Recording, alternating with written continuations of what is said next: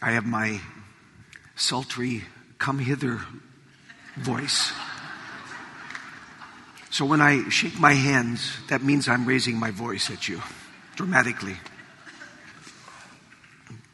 Welcome to worship. It's great to see all of you here. We are in the middle of a sermon series on the book of Nehemiah, and we're asking the question what does it mean for us as a people of God to really be for our city? To really be for Port Orchard, for Gig Harbor, for wherever it is that God has placed us. Not just to live there, but to be a champion for the community of which we are a part. I've been asking you to pay attention, to notice what's going on around you in a way that you might ordinarily not do that. And I'm going to brag on my life group a little bit. Friday morning, I, I asked that question of them. Guys, you've heard what I've been saying. Have you been paying attention in a new way to the people that are around you? I'm really excited to say every single guy could say yes. And they began to give me examples.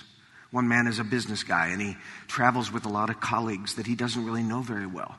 And so he's begun to write down the names of their spouse and the names of their kids so that when he engages them in conversation, he'll be able to ask specific questions and pray for them. Another guy had downloaded the app that I recommended last week called Echo, which is a prayer reminder app. And he had downloaded that and he was using that to remind him to pray every day for the city.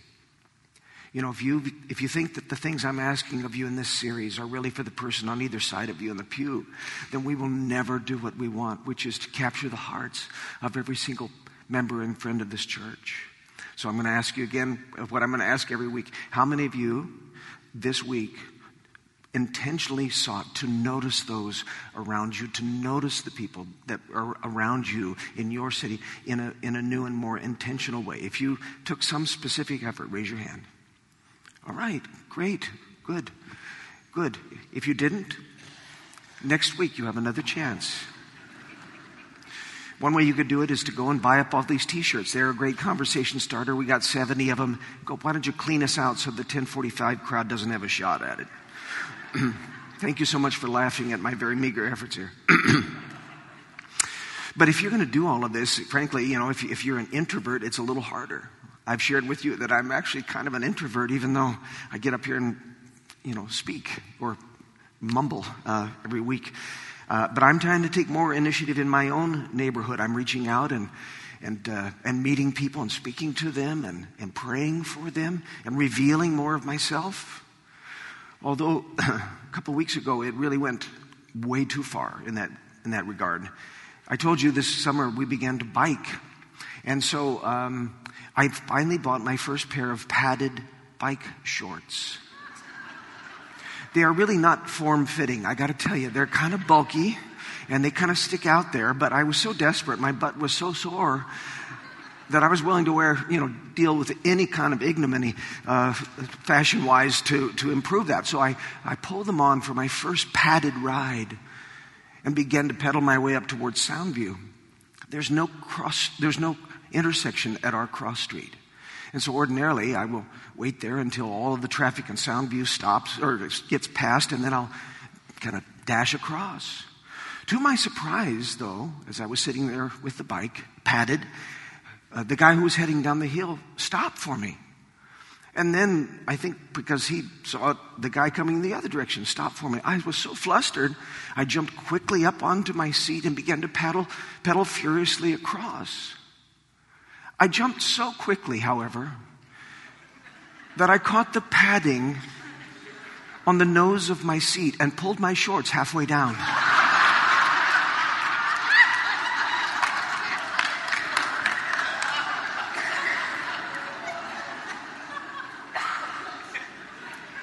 We're talking Moon River. So what was I going to do? Get off and pull them? You know, they're all wait, you know. So I just keep pedaling frantically with, you know, in all of my glory, I pedaled my way across the street got to, to the other side. Listen, I am for self-disclosure, but that, that was way more transparency than anyone ever, ever deserved. So let's, uh, let's review where we are in this great journey through this great book. The kingdom of Babylon has invaded uh, the, the nation of Judah and, and has destroyed the city of Jerusalem. This once proud city has been ravaged, its temple has been uh, destroyed, its walls torn down, its gates have been burned. And for 150 years, Jerusalem remains in this decrepit, uh, pitiful state. Now we meet a guy named Nehemiah Nehemiah is a Jew. He is a descendant of some of those who would have been kidnapped and taken back to the kingdom 150 years earlier. But even though he's a Jew and a slave, he has risen to a position of great power. He's a cupbearer to the king, has great influence. And it is in that capacity that Nehemiah receives a visit from his brother, who comes along with a few guys and tells them of the continued decrepit state of their city. And as you recall in our first sermon, for some reason, this just breaks his heart. It's as if he had never heard this news before. Nehemiah is just devastated by this. And he begins to pray and fast, and with a great deal of courage, he goes to the king and says, Listen, this is what I would like to have you let me do. Send me back to Jerusalem so that I can rebuild the walls of that city. That took a lot of courage. And the king said, You may go. And he sends him on his way. And we haven't really talked about walls and the significance of it, but I just need to tell you this a city was its walls. If you didn't have walls, you didn't have a city.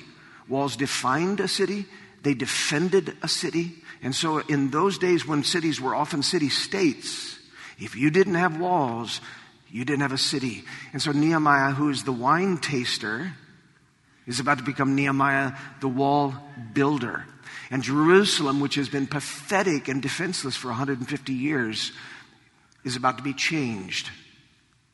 Here's the thing about change, though it is hard, it is painful, it is threatening, it is controversial. If you are for your city, if you're willing to be used by God and His Spirit to mend what is broken in your city, to mend broken dreams and and broken institutions and broken relationships and broken marriages and broken people. I mean, all that sounds good, don't you think? That sounds like a good thing if, if you're willing to be used as a healing agent like that. But it also represents change. And any change, even good change, is painful and hard and sometimes very divisive. It turns out that Nehemiah was really good at leading change. And today he's going to teach us four things. If we want to be agents of change, here are four key principles that we're going to learn today. Maybe you'll jot them down in your, in your bulletin there. Four key change principles. Here's what he teaches us to look carefully, to recruit strategically, to drip the vision. What do I mean by that? We'll come to it. To drip the vision, and finally, beware the guardians of the rubble. Beware the guardians of the rubble. So let's turn to our text this morning. You'll find your Bibles in front of you. Nehemiah is page 398. I'm going to read from chapter 2, beginning with verse 11. Keep your Bibles or your Bible apps open. We're going to refer to it throughout the sermon, okay? So keep it open. Listen to God's holy word. Nehemiah says, So I went to Jerusalem and was there three days. Then I arose in the night, I and a few good men with me. And I told no one what my God had put into my heart to do for Jerusalem. There was no animal with me but the one on which I rode. I went out by night, by the valley gate, to the dragon spring, and to the dung gate, and I inspected the walls of Jerusalem that were broken down and its gates that had been destroyed by fire. Drop down to verse 16. And the officials did not know where I had gone or what I was doing, and I had not yet told the Jews, the priests, the nobles, the officials, and the rest who were to do the work. This is the word of the Lord. All right. The first thing that Nehemiah teaches us about leading change is to look carefully. And you'll say, We've already heard this. This was your first sermon, and you said it last week. Yes, it's true. But here's the deal it's essential. And I'm repeating it because it repeats itself in the story, and it is essential for us if we do not look at what is going on around us, if we do not really look at reality as it exists, we will never be agents of change of any sort. You've got to know what's real, what is true, what is the situation before you can be an agent of any sort of change. I was a newly ordained assistant pastor in, at First Pres Bakersfield. And one of my assignments was to be the pastoral liaison to the deacons. I was very excited about this. Newly ordained, wanted to strut my stuff. I wanted to do a good job. And so I developed a plan for how I was going to overhaul the deacon board. Now, mind you, I had never even attended a single meeting of the deacons. But I developed my plan, and when I went to the first meeting, I was loaded for bear. I laid all, out all of the changes that we were going to make, the timelines and the assignments and the goals. There was a new sheriff in town, and things were going to be different from now on. How do you think they responded to that gift? they handed me my head on a platter and I deserved it. I was so eager and so stupid that I hadn't taken the time to really look, to see what was already in place, to see what was strong and see what was deficient, to, to see who was already at work doing the work of the deacons. I had not yet earned the right to be heard. Nehemiah, before he says a word, he looks carefully at his situation, at his circumstances. We also read that he looked discreetly. We're told twice in the text that he went out on his examination of the walls at night. That had to be a challenge, wouldn't you think? That was before there were a lot of street lights in Jerusalem. And the walls, remember, had crumbled all around. It would have been like walking through a, a minefield, a rubble minefield. And yet that's when he went out, was at night. And we read in verse 16 that, and the officials did not know where I had gone or what I was doing, and I had not yet told the Jews, the priests, the nobles, the officials, and the rest who were to do the work. That must be something to contain yourself that way and not just speak out with excitement. It's easy in your enthusiasm to prematurely blurt all you think that God wants you to do. And frankly, that's a challenge I've had all of my life. I'm an idea guy. I'm a problem solver. I'm a fixer. And I get excited when I have a problem to fix. And sometimes I blab too much. I'm a premature blabber. And I'm glad Pastor Megan is helping me because she's afflicted with the same thing. So we're partners. We are premature blabbers. Nehemiah knew that he'd be buying trouble if he was seen nosing around the ruins of the city. And so while he assessed all that needed doing, he didn't want to tip his hand to anyone. And for probably a couple of reasons. For one thing, his early solutions might not have been his final solutions. There's no reason to get people all riled up if what you end up doing is different from what you thought you were going to do in the first place. And as we will see, the change that he proposed was going to stir up some enemies. Why would you telegraph your punch? There's no reason to get his opposition riled up and get them plotting on his demise. And so wisely, he was discreet about this. Whether the, the restoration that you are called to is institutional or relational or spiritual or moral, before you tip your hand, before you telegraph your punch, before you announce your grand plans, take a long and careful and discreet look at reality. Nehemiah also led change by recruiting strategically. We already saw that he examined the wall on the sly, but he didn't do it alone, did he? Verse 12 says, Then I arose in the night, I and a few men with me. Nehemiah knew that he was gonna, he could not lead this change alone. He needed partners. He had prepared and to examine the magnitude of the problem, and he invited a, a few men to come along with him. In fact, I think this is why he waited for three days. Did you notice it says he came and he waited three days and then he went on his examination of the wall? Why did he wait? It wasn't jet lag. I'm quite certain of that. So why did he wait? And I think part of it was he was sniffing out who are the influencers? Who are the people that are going to make, that be able to help me make God's vision a reality here?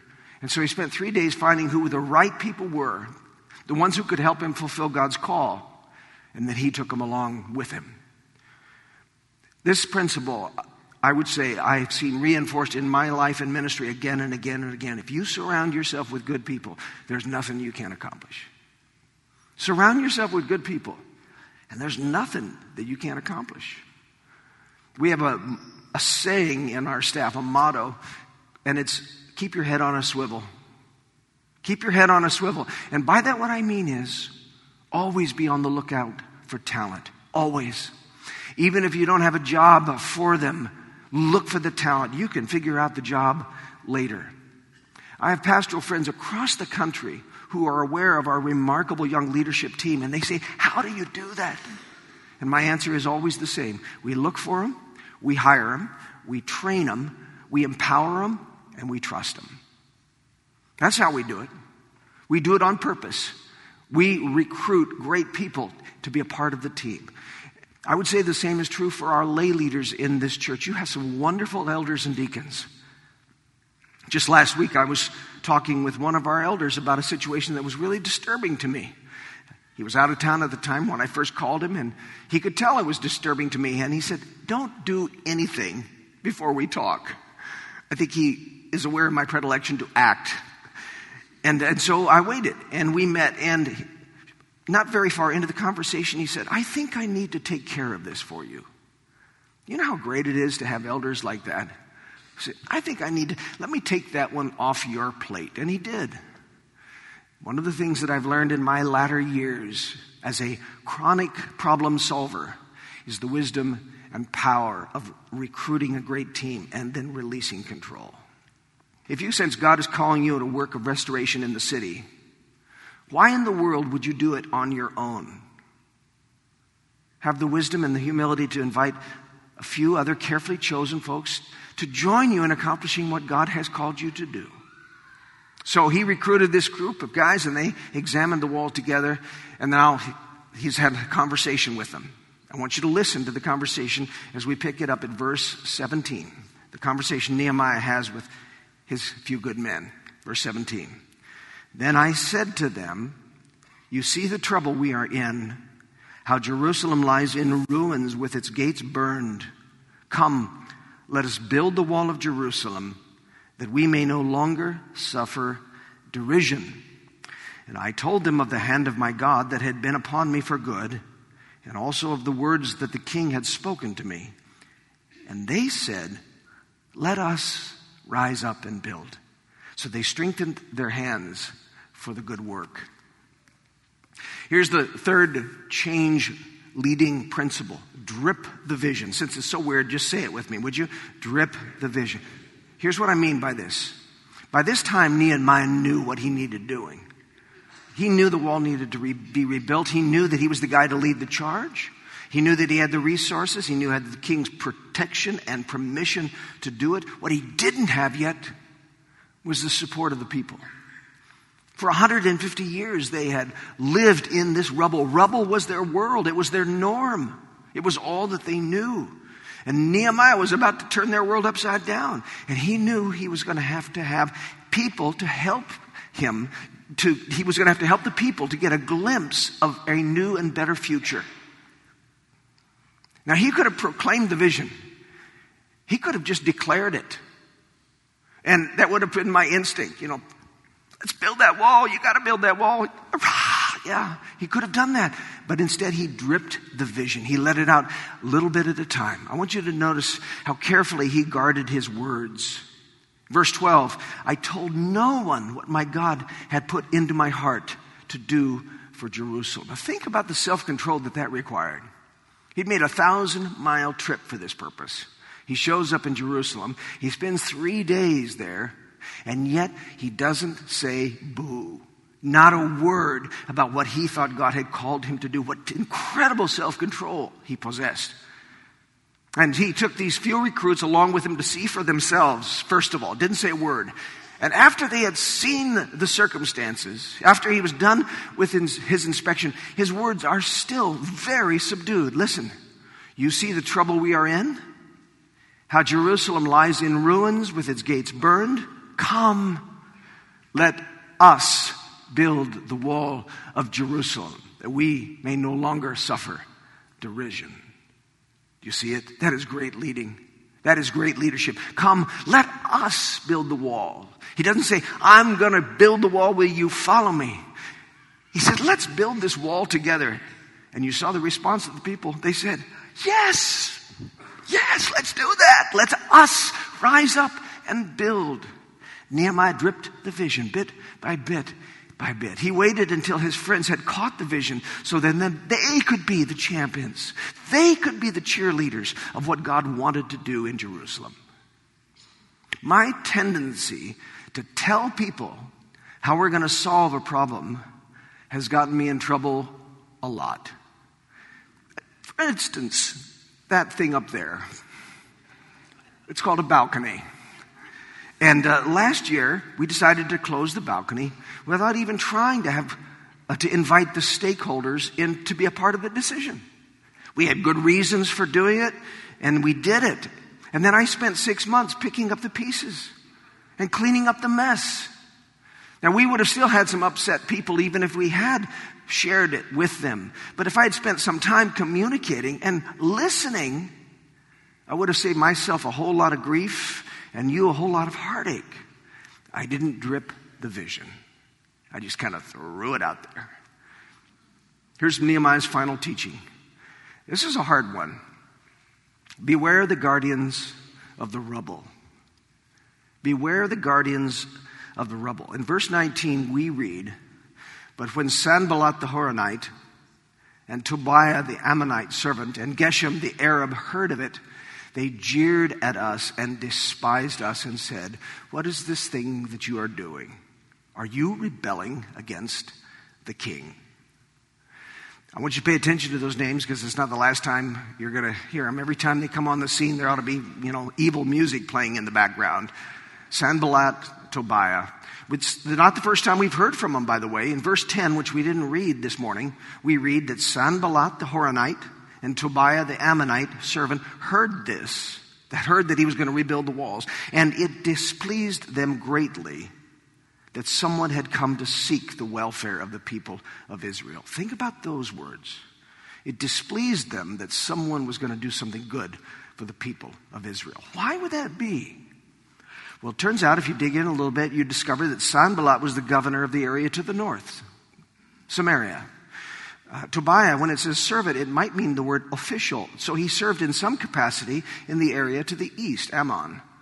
And Geshem probably served and lived and maybe ruled in the area to the south of Jerusalem. None of them then actually lived in Jerusalem. They were all the guys on the outside of Jerusalem. And they had no interest what was their interest in having Jerusalem have its walls be rebuilt and regain its prestige and its power? None whatsoever.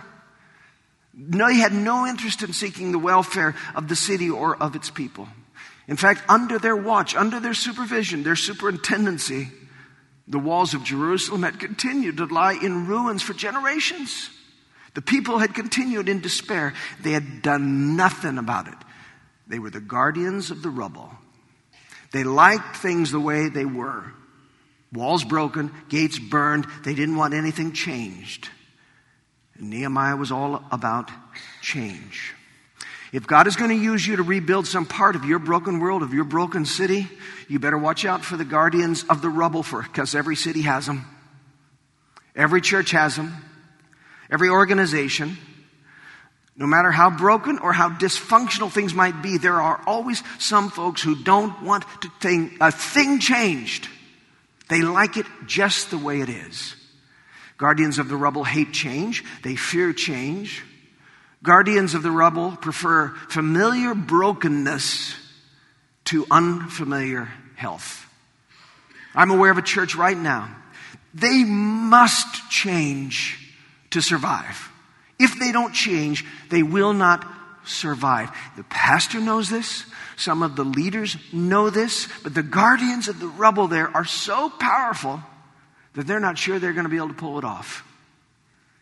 And I've seen it in families too. It is a fearful thing to go to someone that you love and say, listen, your drinking is destroying your family. Or your child is out of control and needs counseling. Or if you don't stop flirting with your assistant, your marriage is going to be on the rocks.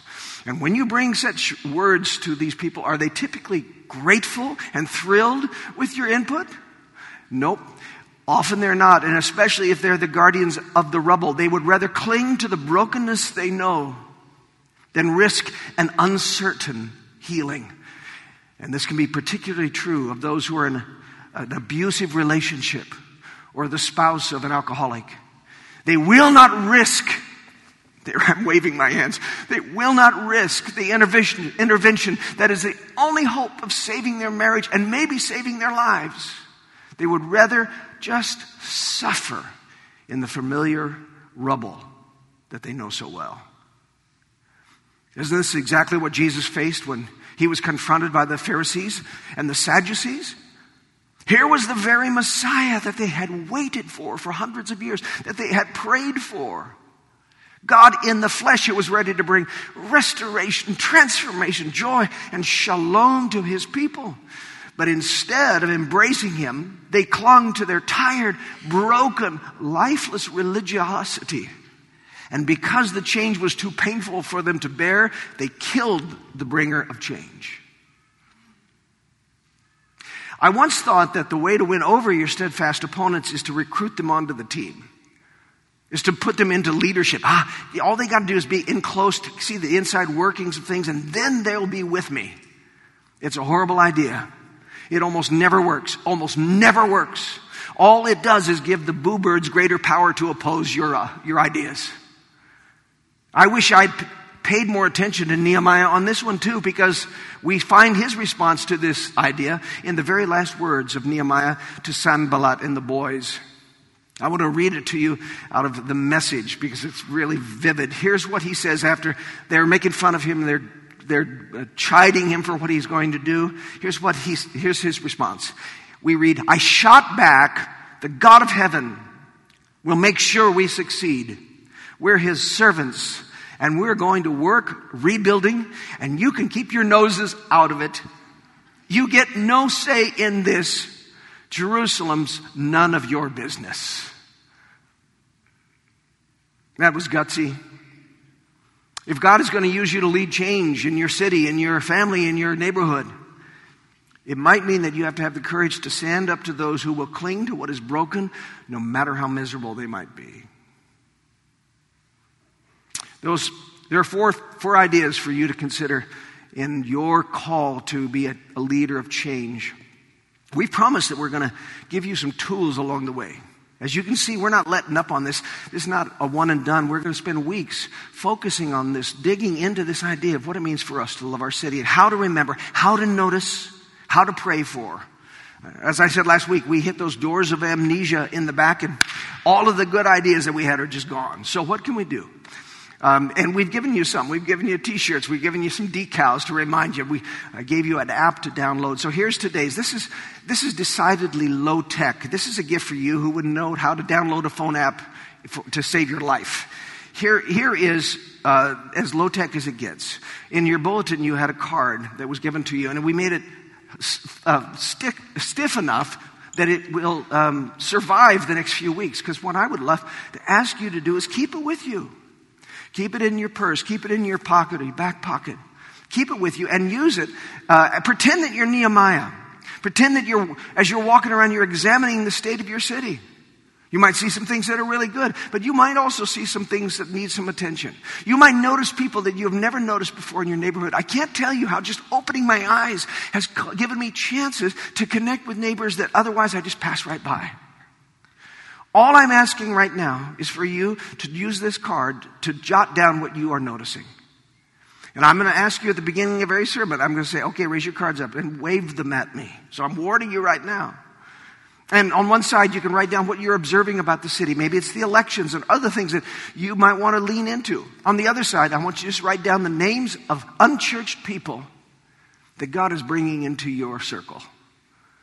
And I've got three names written on here people that I'm praying for, that I'm thinking about, that I'm paying attention to. That's, and that's all I'm asking you to do. I'm not asking you to approach them. I'm not asking you to, to give them the gospel. All I'm asking you to do is notice Write it down and lift it up. Write it down and lift up what God is placing on your heart and just see what might happen. I want to close with um, some really encouraging gospel news. The good news that we find at the very last part of our text. There's some stuff in there that's kind of harsh and hard, but I want you to hear what Nehemiah says in the very last words of his text. He says, The God of heaven will make us prosper and we, his servants, will arise and build. The God of heaven will make us prosper, and we, his servants, will arise and build. I have no idea what God might call you to do for the sake of your city. This is not a Chapel Hill program. This is a you and the Holy Spirit program. All we're asking you to do is be aware of what God might call you to be a part of in ministering, in being for your city. Maybe though, maybe there's a little bit of the guardian of the rubble in you that needs to be chipped away. Or maybe God has called you to some work of restoration. I want you to claim the promise that Nehemiah offers here. The God of heaven will make you prosper, and you, his servants, will arise and build. Can you imagine the power, the force for good? If 1,200 spirit filled people rise up and say, I am ready to build, to restore, to be a part of blessing this city. Can you imagine? I can't wait to see what results. Father, I love this church. I love this service. These people who have already many of them been so invested in the good of your city. I look out and I see their faces. I know in places that they've served, the things that they have done, the way that they have given of themselves. But Lord, I, I dig in deeper. I ask that all of us would take a new look at what it is that we might be called by you to bless this city. You are the God of this city. You're the God of all of these people. You love them whether they know it or not. You love them whether they've responded or not. And so, God, would you give us your heart and your eyes to have our hearts broken for broken people and broken relationships, broken marriages, broken institutions, a broken culture? Would you give us the eyes to notice, the heart to care, and the willingness just to start by lifting it up to our God, our great God, whose hand, whose good hand is upon this work? We ask it in the name of Jesus.